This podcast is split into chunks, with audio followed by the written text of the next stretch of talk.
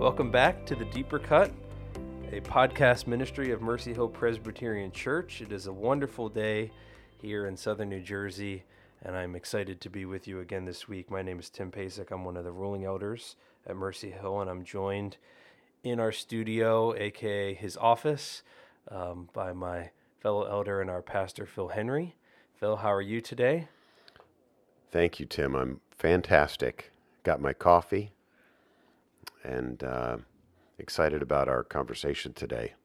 Yeah, I'm looking forward to this one. It, admittedly, it's been a couple weeks. It's that time of year now where there's holidays and graduations and, you know, kind of little gremlins in the calendar that get in the way, if you will. Um, so it has been a couple weeks since we last recorded, and so we have a lot to talk about, but we, we'll try not to bite off too much today and focus on um, this past Sunday's sermon primarily, um, which, again, for for those who have been following along with us, our loyal our loyal listeners, we're, we're continuing in First Peter. We've um, just now made it into chapter four, um, and your sermon this past Sunday, Phil, was verses one through six in First Peter four. Um, so that's that's going to be a, the main focus of our conversation. I think we'll probably get the opportunity to bounce back into the previous week's sermon as well, just because there's a little bit of connection in the text between that's true the end of three and and four. So I think it will be inevitable. But we'll we'll focus on the most recent sermon in particular, which you had titled um, "What Time Is It?" and uh, this is my um, weekly reminder to hit pause and go listen to Phil's sermon and then come back and resume what we're going to take up talking about. Um, and I'll include the link to the webpage for the sermon that has already been posted on our website. Um, but before we, we dive into uh, the sermon itself and, and some, you know, a deeper take on some of those topics, Phil, we often talk some homiletics here for fun. And um, I had noticed in your your previous week's sermon at the end of chapter three, and then even this week's sermon, there were there were a couple of parts you you didn't exposit the text like verse by verse, mm. right? And particularly last week, you specifically called out that there were things in the text that you weren't going to talk about. Yeah. Um, and so I was wondering, you know, as as a preacher, as a pastor, how do you make those decisions? When is it wise to make mm-hmm. those decisions? What if someone came to you and said, "Well, like you didn't you didn't talk about you didn't talk about a couple of those verses. I'd like to know about those verses. How come you didn't mm-hmm. preach on those?" So maybe um, you know, get a glimpse into your mind or your approach on that. That's a great question. I go into the pulpit. Um, Not trying to hit a home run, but trying to get on base. And I define that in a certain way. And actually, my wife and I have created a bit of a, a partnership in this, in that she's my, she's the, I'm the first listener of the sermon because I hear it before it's preached, but she's the, the first listener in the church. And um, so getting on base for me, get a base hit, uh, automatically tells me I'm not trying to get a home run. I'm not trying to hit it out of the park. Um, that immediately circumscribes any pride or over overworking. The, temp, the temptation, it's like, I know you like to play golf, Tim, and, and I do too. And golf is counterintuitive. It doesn't necessarily go farther if you swing harder. In some ways, for us young guys or, you know, rookies, uh, amateurs, um, swinging harder will almost always result in hooking the ball or slicing it into the woods. And, you know, the length of the shaft and the, the angle on the club face is what controls the distance. Mm-hmm. If you would just swing it smooth and really slow. So in some ways, by saying I'm not hitting it out of the park, I'm I'm adopting that concept that God in his in his church through Christ and the Spirit will do his work if I just show up and do a few things well. So already I've decided that I'm not going to cover in any given Sunday a lot of what's there. Um, and, but last week in particular, there were things that, that and, and, and many weeks, those things sort of sit just below the surface. But last week they sat right on top of, of the text. You couldn't avoid it. You'd, you'd wind up hitting it like a low beam in the basement or something. You'd bang your head on it if, unless I told you that you had to duck. And so I basically said, look, there's a low beam here. We're just going to duck right under it. And I get, I think the other thing is that in homiletically, by telling people that I'm not covering something, I'm actually saying something positive, which is to say, I want you to be here. I'm not actually interested whether the seminary professor is tuning in today or the philosopher or the deep structure Bible critic or or any of those people. So by by being explicit about what I'm not covering, I'm actually communicating to the church who I expect to be listening. Hmm. So if that was your interest, I'm functionally disinviting you. Now you can choose to stay, but you're going to know that you're on the outside, not on the inside. And uh, so it's also a way of, of building. Um, I learned from uh, a, a great uh, pr- preacher once that you you preach to the people who aren't there. So if I went went deep on, you know, what the spirits in prison were, and more than I did, and I didn't, you know, two Sundays ago I. I, I actually said it doesn't matter. I didn't just say I'm not going to cover it, but I, but I went an extra step and said it doesn't actually matter. So um, I'm, I'm telling you that if you have friends for whom that matters, they're not welcome. And if you have friends for whom it does matter, then they are welcome. So I think, it, you know, in this in this Sunday, um, I was also a little selective, but a little less explicit about what I wasn't covering. Um, I saved the preaching to the dead, for example, to the very end, and I dismissed it quickly and a little bit irreverently, you know. Um, so I'm I'm trying to encourage our church to have a, a climate or a culture in which theological argumentation is not as important as Christian living. So those are my thoughts on that. As a ruling elder, uh, how does does that resonate with you? Does that concern you? Am I am I is my orthodoxy suspect? What are you thinking, Tim? No, that this that was not a um, that was not a probing question, in the sense of I don't have any um, concerns or objections with how you've handled the text um, at all. But I, th- I do find it um, interesting, and maybe even more so helpful to um, to read the Bible honestly, and to hear that from the pulpit, meaning um, we're not going to get to every single thing. You haven't thought about every single thing. No human has thought of every single thing. I could read that same passage for the rest of my life every single day, and there'd still be more depths to, to mine out of it. Um, that's helpful to hear, to, to see kind of lived out, you know, from the pulpit. And then it, it impacts me and how I read the scriptures and what I think about. 'Cause I'm like, oh, what, what does that word mean? Well, let me spend an hour and, you know, look up, you know, Greek dictionaries and do every cross reference and, and all those kinds of things. And I'm for, for, for what? Sometimes that is helpful, but probably most of the times that's a fool's errand. And as I am personally starting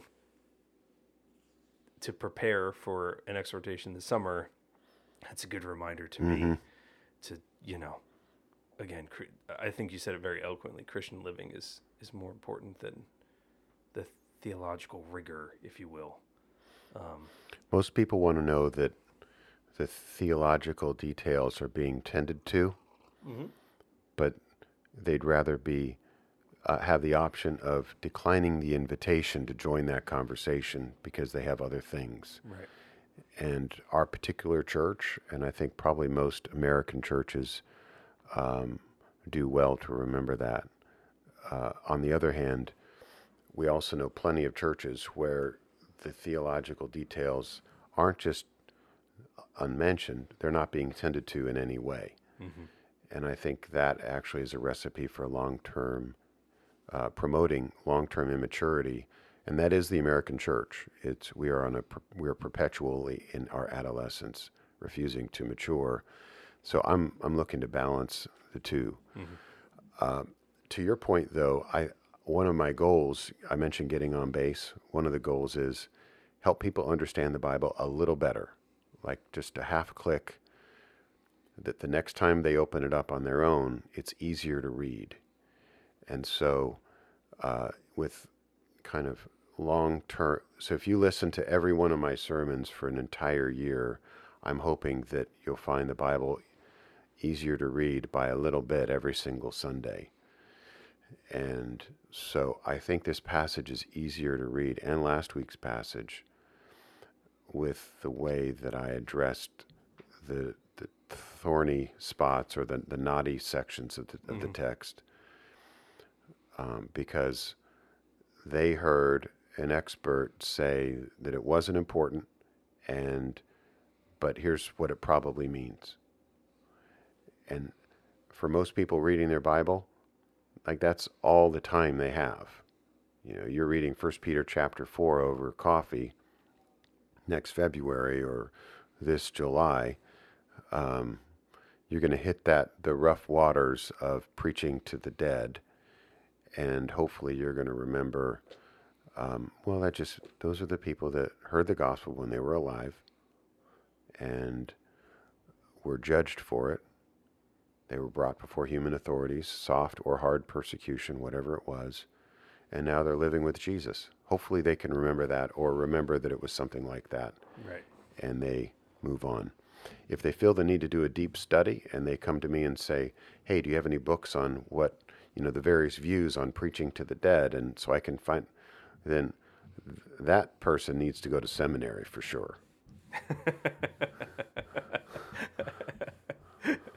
So the answer is, no, I don't have any books for you. Go to seminary. Well, you can get books. Right. Well, I'll probably I'll probably give them some books and encourage them to take the next step in their studies, whatever yeah. it is. Yeah. No, I pre- I appreciate, as always, Phil, I appreciate your, your insights there, and thank you for letting me um, put you on the spot a little bit with that question, but I, I do find it extremely helpful to... Um, To rem- uh, I'll put this just kind of as, as blatantly obvious as possible. When we're sitting in church on Sunday and you're preaching, I don't have headphones on listening to a podcast while I'm mowing the lawn. You know what I mean? So right. It is helpful for me by in my digestion of what you're preaching to remember that you are someone who spent a week and, and more than, I mean... you spent years studying and right. you know, being trained right. and doing the work of, of preaching, but you spent at least this past week preparing to share with me what God has put on your heart in this particular passage. And so that context for me is extremely um, encouraging and helpful to remember when I'm listening to what you're, what you're sharing from the pulpit. So uh, anyway, um, hopefully... our listeners found that um, insightful as well, and we can um, maybe take a bite out of this past week's sermon, Phil, and uh, just to kind of fresh in everybody's memory if it had been a couple days since you uh, you heard the sermon.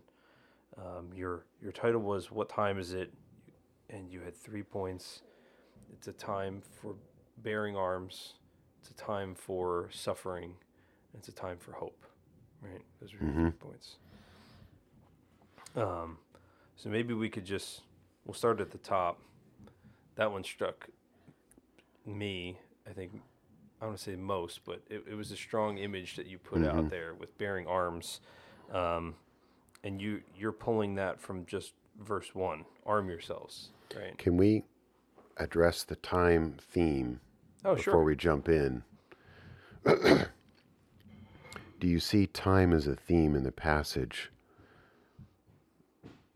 I guess is my first question, Tim. And then my second question is, is it an important enough theme that it's effective in organizing the passage as a whole?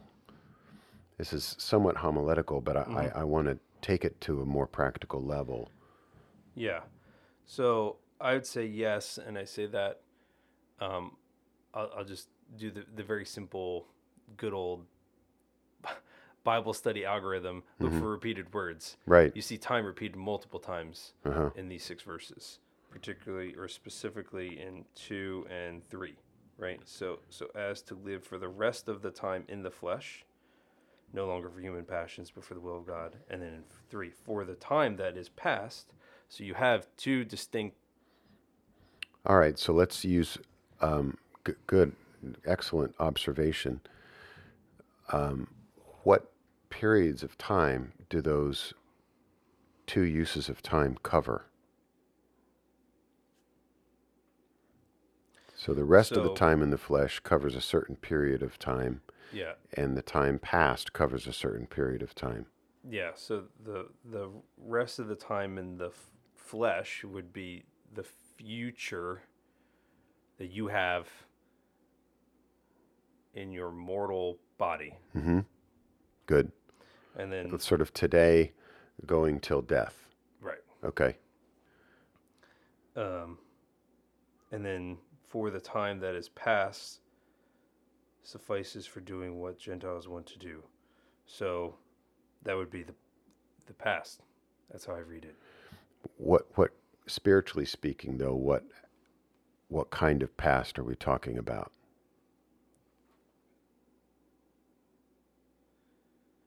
Um I, so, I'm kind of fishing, but I don't mean to be. So do you I see that as my life before I put my faith in Christ. Right. Right. Does, so that, you, does that resonate? Yeah.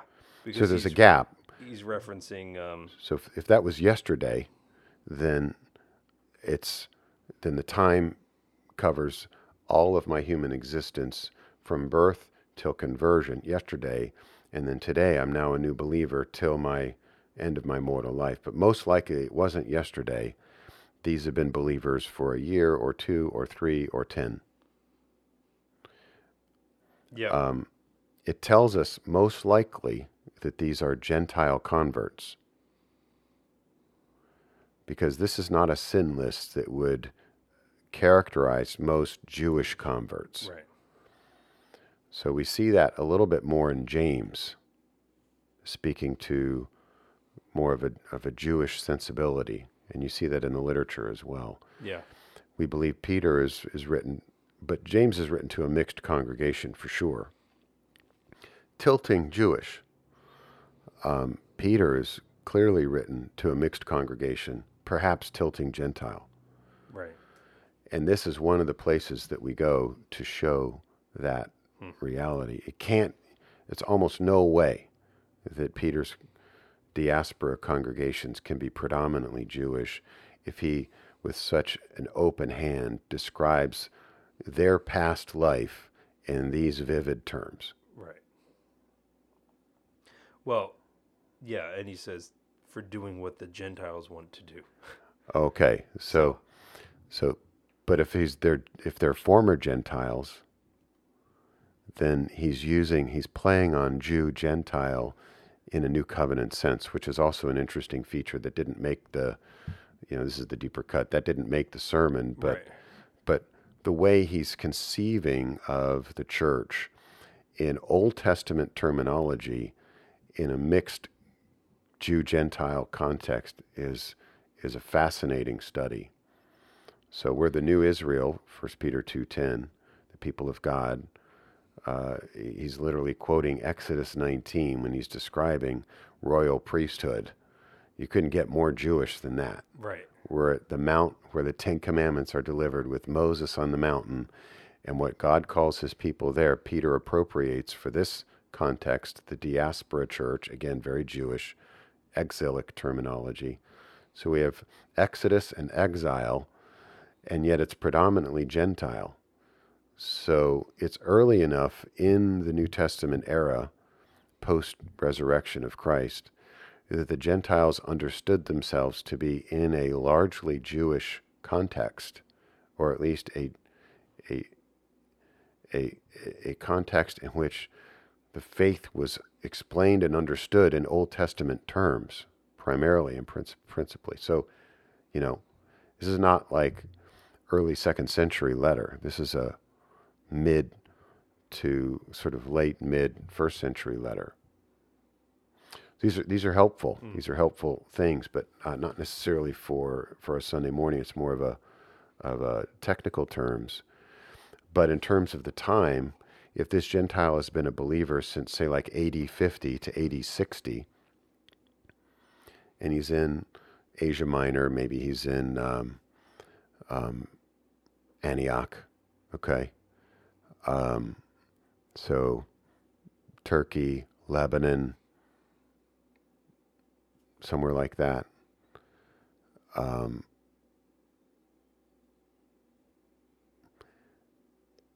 Peter's saying that you spent, so you, you heard about the gospel when you were thirty-five years old, and you lived your entire adult life in the way that I'm describing.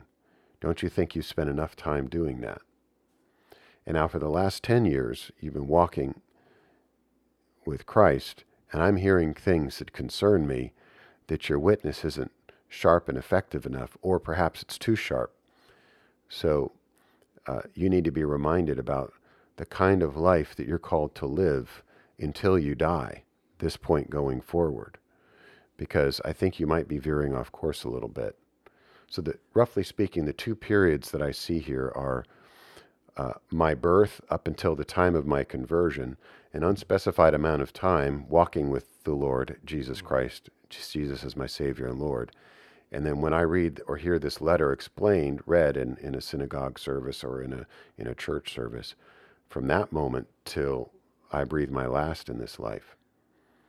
So it does cover the entirety of our human lives, but it's appealing to me to live out my life time-wise as a Christian, distinctively, Peter's distinctive description of what Christian Christianity should look like in a context of, uh, in a secular context of the pagan Roman Empire. Hmm.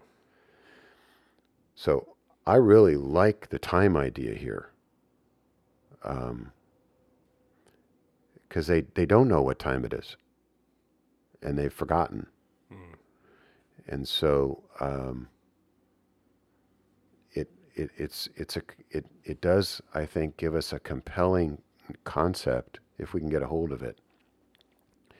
Uh, you know, and I ended the, the sermon by saying, let's synchronize our watches. So we need we need one another to to know what time it is. Yeah, uh, I think it's really helpful and and um, to kind of go along with the the time theme or point. Um, and I'm not moving us off off of that, but in your first point about, you know, time to bear arms, you had kind of said, well, you look around, you'd think, well, we're not in battle right now. Like, in fact, everything in the world tells you, no, we're, we're you're good. You know, it's we're cool, calm, and collected. We're right. Not in a battle. Right. So I feel the same thing about the time aspect, where we're almost lulled into this sense of forgetting what time it is. Mm-hmm. Mm-hmm. and we kind of in our in our sin, the sin in us wants that, you know, wants to be lulled into, mm-hmm. into that and go, oh, you know, it's, you know. And I made the point tomorrow. that, that some some pastors are happy to go along with that too. Yeah. Yeah. So the the, um,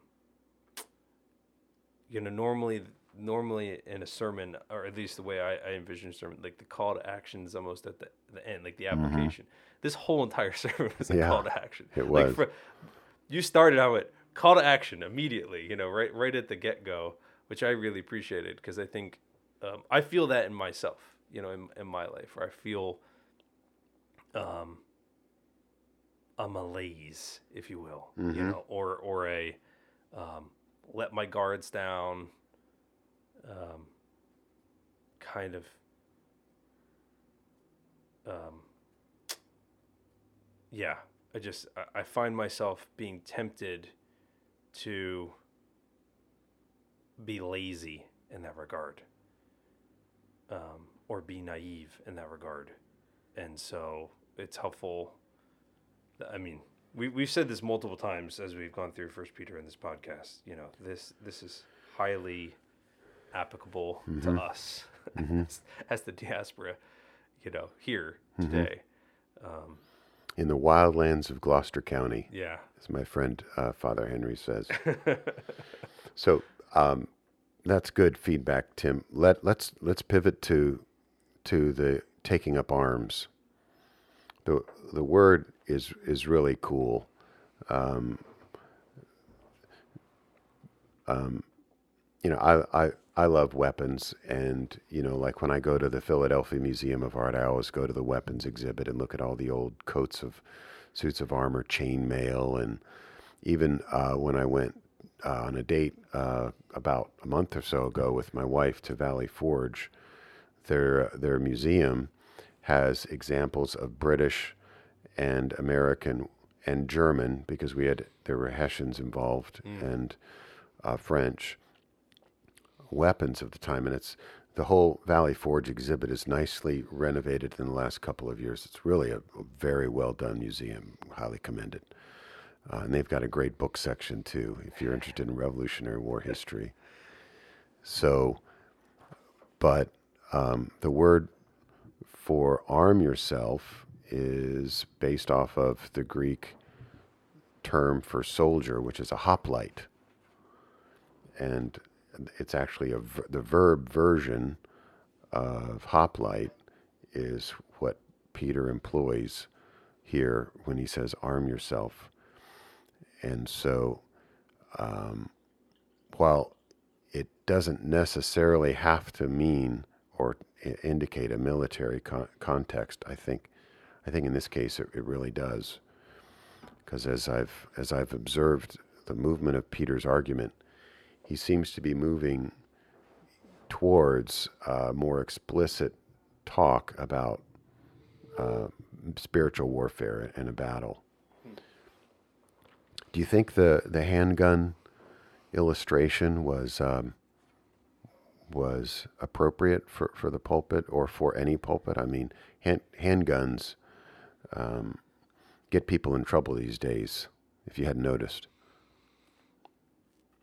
I had noticed. Um, I didn't have any issue with it for two reasons. One, I thought that it was um, kind of a a direct twenty-first century connection to mm-hmm. what Peter's talking about, you know. And I don't know the Greek, but I just, you know, arm yourselves. Yeah. Okay. Like that. That's right. Obviously, Peter's not talking about pick up a gun. No. You, in our context, right. And and to be fair, or to your credit, you did say, well, it, you can arm yourselves a bunch of different ways. You can arm yourselves just with your fists, or you can mm-hmm. arm yourselves with all different things. Right. Um, I also really, um, I I liked the imagery because of the seriousness of it, and you. you know, really went um, kind of full throttle into helping drive that home with how serious this is. And, and in my notes, as, as you were preaching, I was taking notes, and I wrote, um, where was it? Um, there are eternal and mortal ramifications. Mm. And those weren't your words. Those were those were my the things that were going through my head as you were okay. preaching that that point. Um, and I think the handgun imagery helped solidify that for me. Like, this is not something that you take lightly. Like, this is literally a life or death situation that we're talking about. I, I didn't I didn't go so far as to say I just acquired a handgun license, uh, here's what my gun looks like. Yeah. I love guns. It's so fun. Um, I believe in the Second Amendment. Um, you know, my, my buddy Mike is packing, you know, it's awesome. Like, I, I didn't, I didn't no. get into gun porn. No. If I could be, be so blunt. I recognize that there are people who might have experienced gun violence or are more sensitive to it. My wife is one of them, by the way. Um, but I'm not willing to not mention handguns from the pulpit in a positive sense mm-hmm. because of my own convictions. But I want to do it in a way that is edifying and not distracting. So I, I was really walking a tightrope there, even as, you know, it's just it's it's interesting how these where politics pops its head up. Yeah. And if you're going to go there, you better be prepared to go there. Yeah. Well, the point that you were making, at least part of the point that you were making, that I did write down is you said we're not playing games. Yes. You know, we're playing for keeps here. Right. So how to me that's why I think that that kind of imagery or that right. reference is appropriate, because it drives home the point that you're making, which is in the text, which is what Peter's trying to get across to the now, church. In our in our conver- we always have podcasts before the podcast, and no, those aren't available, so don't ask. They're, you have to be here if you want to hear that. But you mentioned you didn't feel like my first point emphasized spiritual warfare, although you're not denying that, as much as it was mortification. That's just. I think that was the Spirit working in, in me. Yeah, well, you know. It's also working in Calvin. So I thought I'd, I'd read oh, okay. this quote just to... So I'm in good company. You, you're in good company. Um, uh, when this is Calvin on uh, verse one. When he had before set forth Christ before us, he only spoke of the suffering of the cross. For sometimes the cross means mortification, because the outward man is wasted by afflictions, and our flesh it is also subdued. But now he ascends higher, for he speaks of the reformation of the whole man.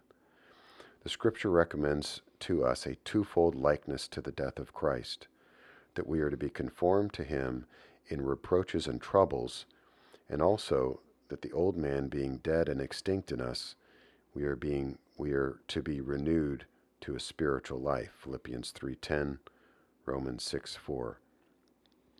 Yet Christ is not simply to be viewed as our example when we speak of the mortification of the flesh, but it is by his Spirit that we are really made conformable to his death, so that it becomes effectual to the crucifying of our flesh. Mm. Is just, I mean, right out of Calvin, as not always, but often is the case. He's just right out of the gates going after our hearts.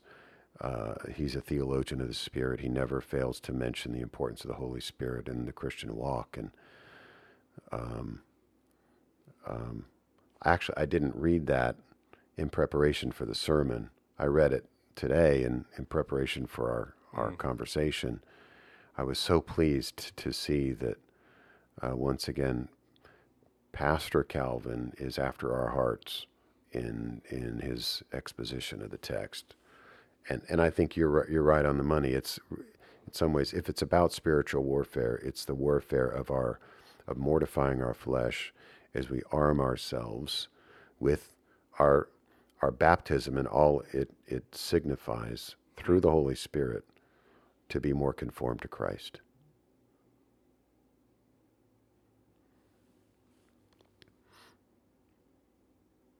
And I don't think we normally think about baptism or the sacraments in spiritual warfare. Was that a new concept for you, Tim, or does it fit in your framework, or, or what are your thoughts on that?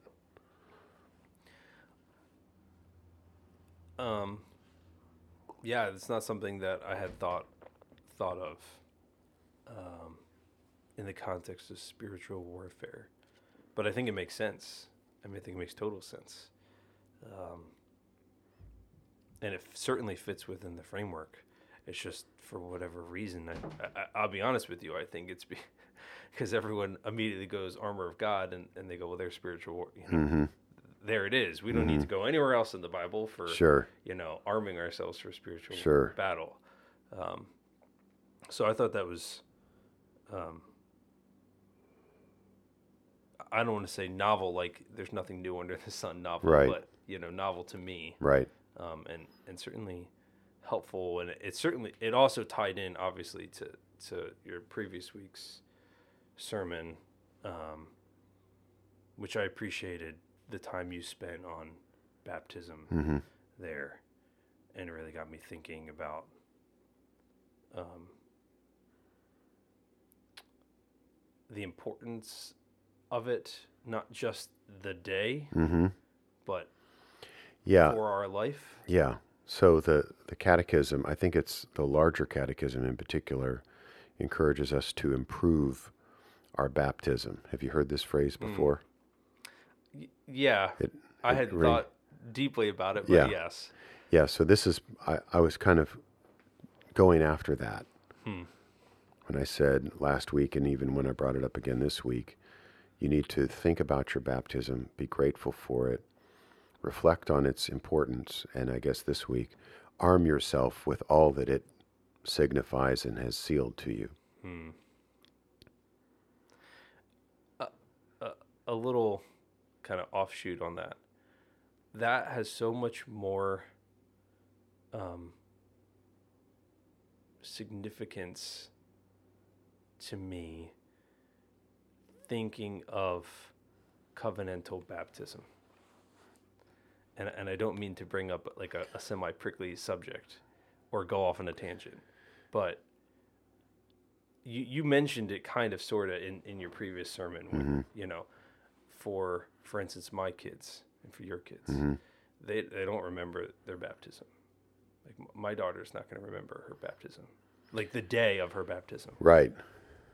But so who's arming himself for her at this point in her life?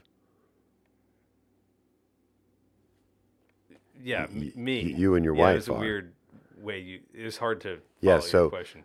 But. So, so you and Allie are arming yourselves on behalf of your daughter until such a time as she can take up that duty herself. Right. Um, most of my Baptist friends, because I don't think this is a, f- a fundamental issue over which we we need to divide.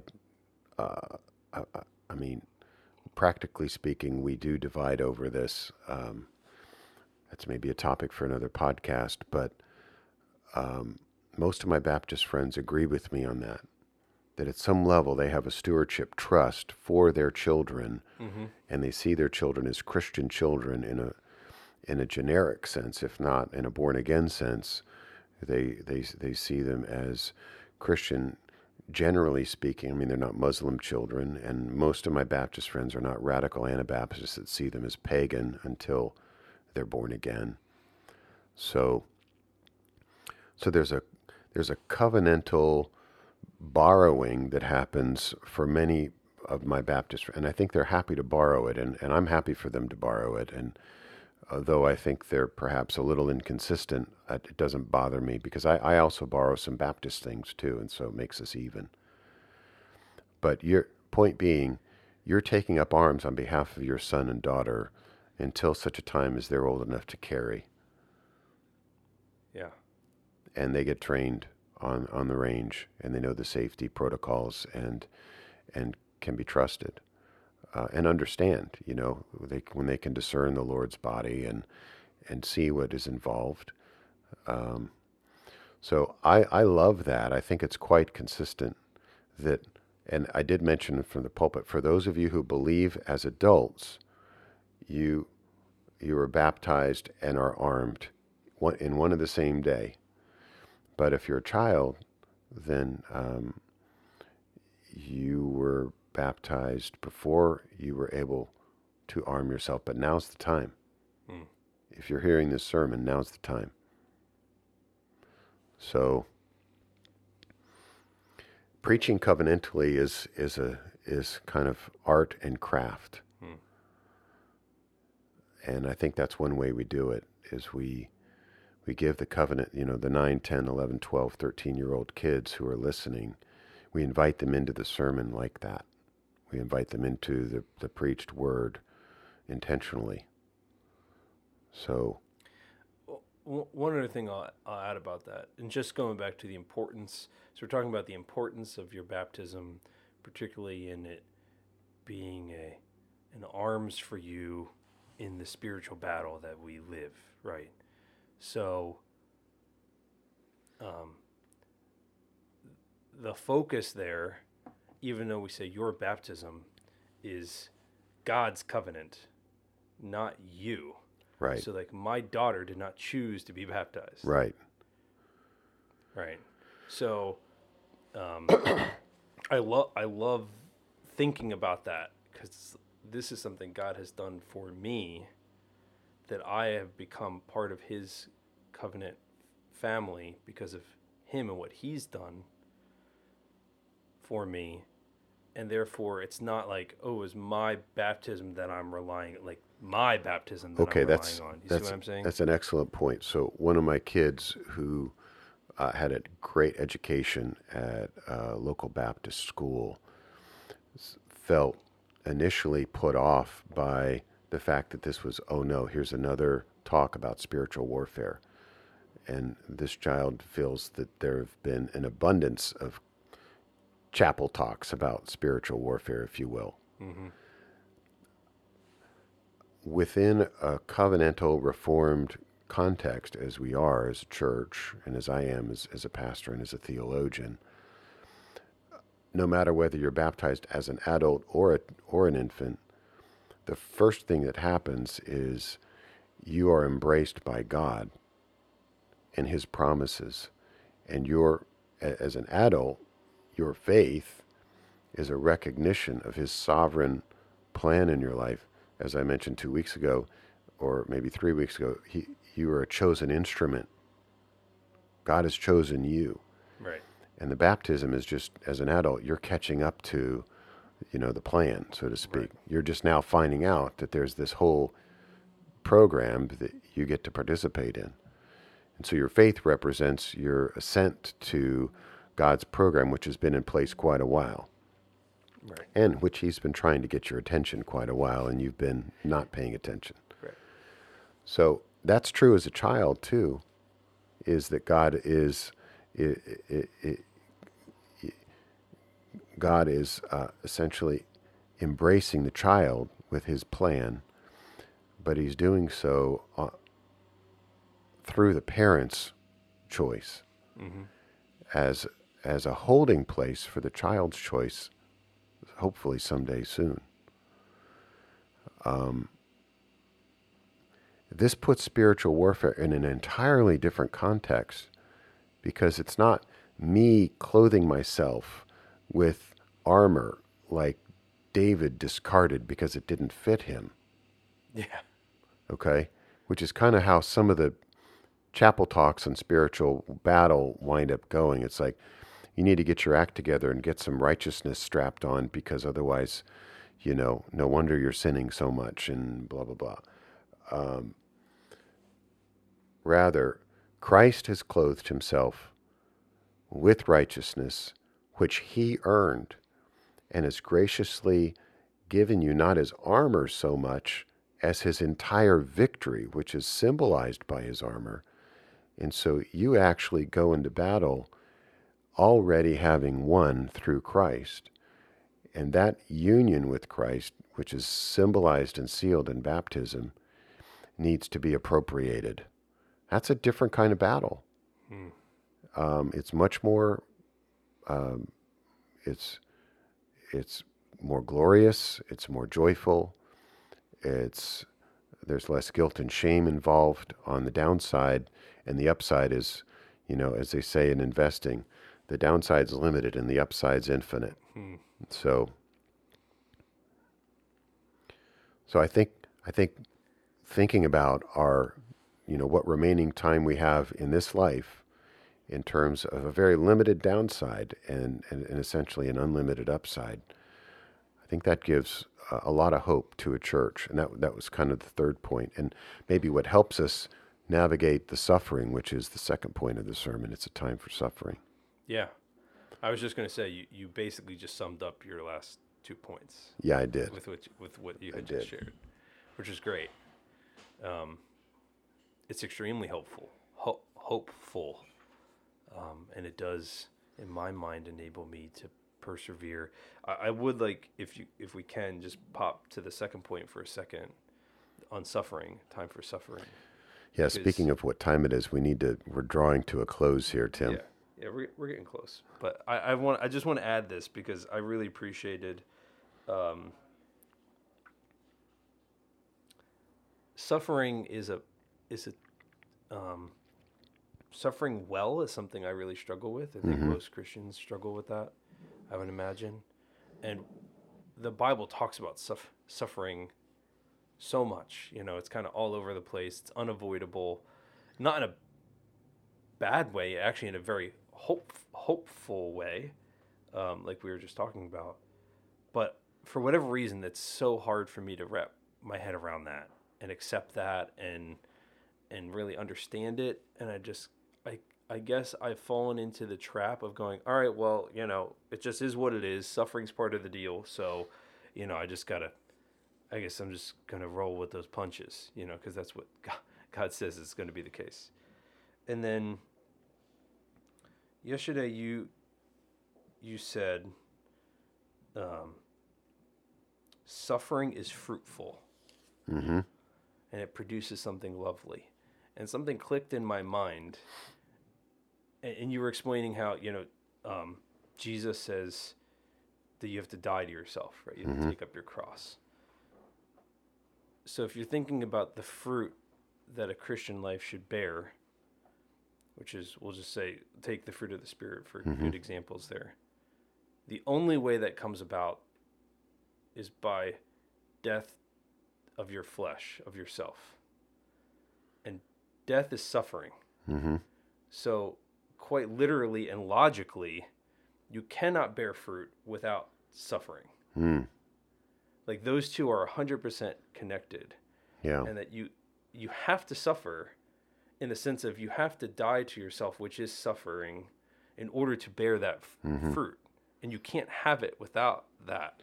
And I don't know why, the way you said it yesterday, it clicked in it a clicked. different way in my mind. Right. It's not like I didn't realize that. It just, something about it. I wrote a bunch of notes and I'm like, underlined a bunch of stuff and start, and I'm like, that just makes a lot more s- sense in, in the way that was phrased sure. out. And I thought it was very, very, very helpful. Think so about you, it that way. You can see why a church goes into decline and is becomes quote unquote a dying church when suffering is no longer a reality. Um, and uh, I was taught a long time ago that the minute a church is planted, it becomes a church revitalization project. Right. And ours was a church plant up until twenty sixteen when we became kind of a self-governing church and uh, self-supporting church, and then in twenty twenty we have a building. Mm-hmm. So um, we are now a church revitalization project. So part of my my thinking and, and preaching through First Peter and even this sermon in particular was um, I need to be reminded. I, I'm the first hearer of the sermon, and then all of us, and therefore probably others need to hear it too. That the fruitfulness that we need as a church can only come one way, as you point out. Yeah. That was definitely on my mind this morning as I was kind of reflecting on my own heart, having preached the sermon, and now I, I get to live it out too. Uh, okay, Phil, here's a fresh start to the week. It's Monday morning. Uh, what what are you, what are you going to do with what you heard hmm. from from the Lord? Mm-hmm. Are you going to take the easy way, or are you going to recognize, as you say, that suffering is, is productive and fruitful in your life, and d- don't take every opportunity to blunt the surgeon's knife, to to, to deflect it, hmm. but submit to it and see what good things God can bring. Hmm. We could take that approach because Jesus suffered for us. That's right. And experiences suffering with us. That's right. Which which I I uh, borrowed that from Keller's book on suffering, which is it's such a it's a masterpiece. I mean, it's not a perfect book, but it's it's definitely like a magnum opus of uh, to me of, of all the books that I've read of his. It's so so very well done I, in his style. You know, he has a certain style. Mm-hmm.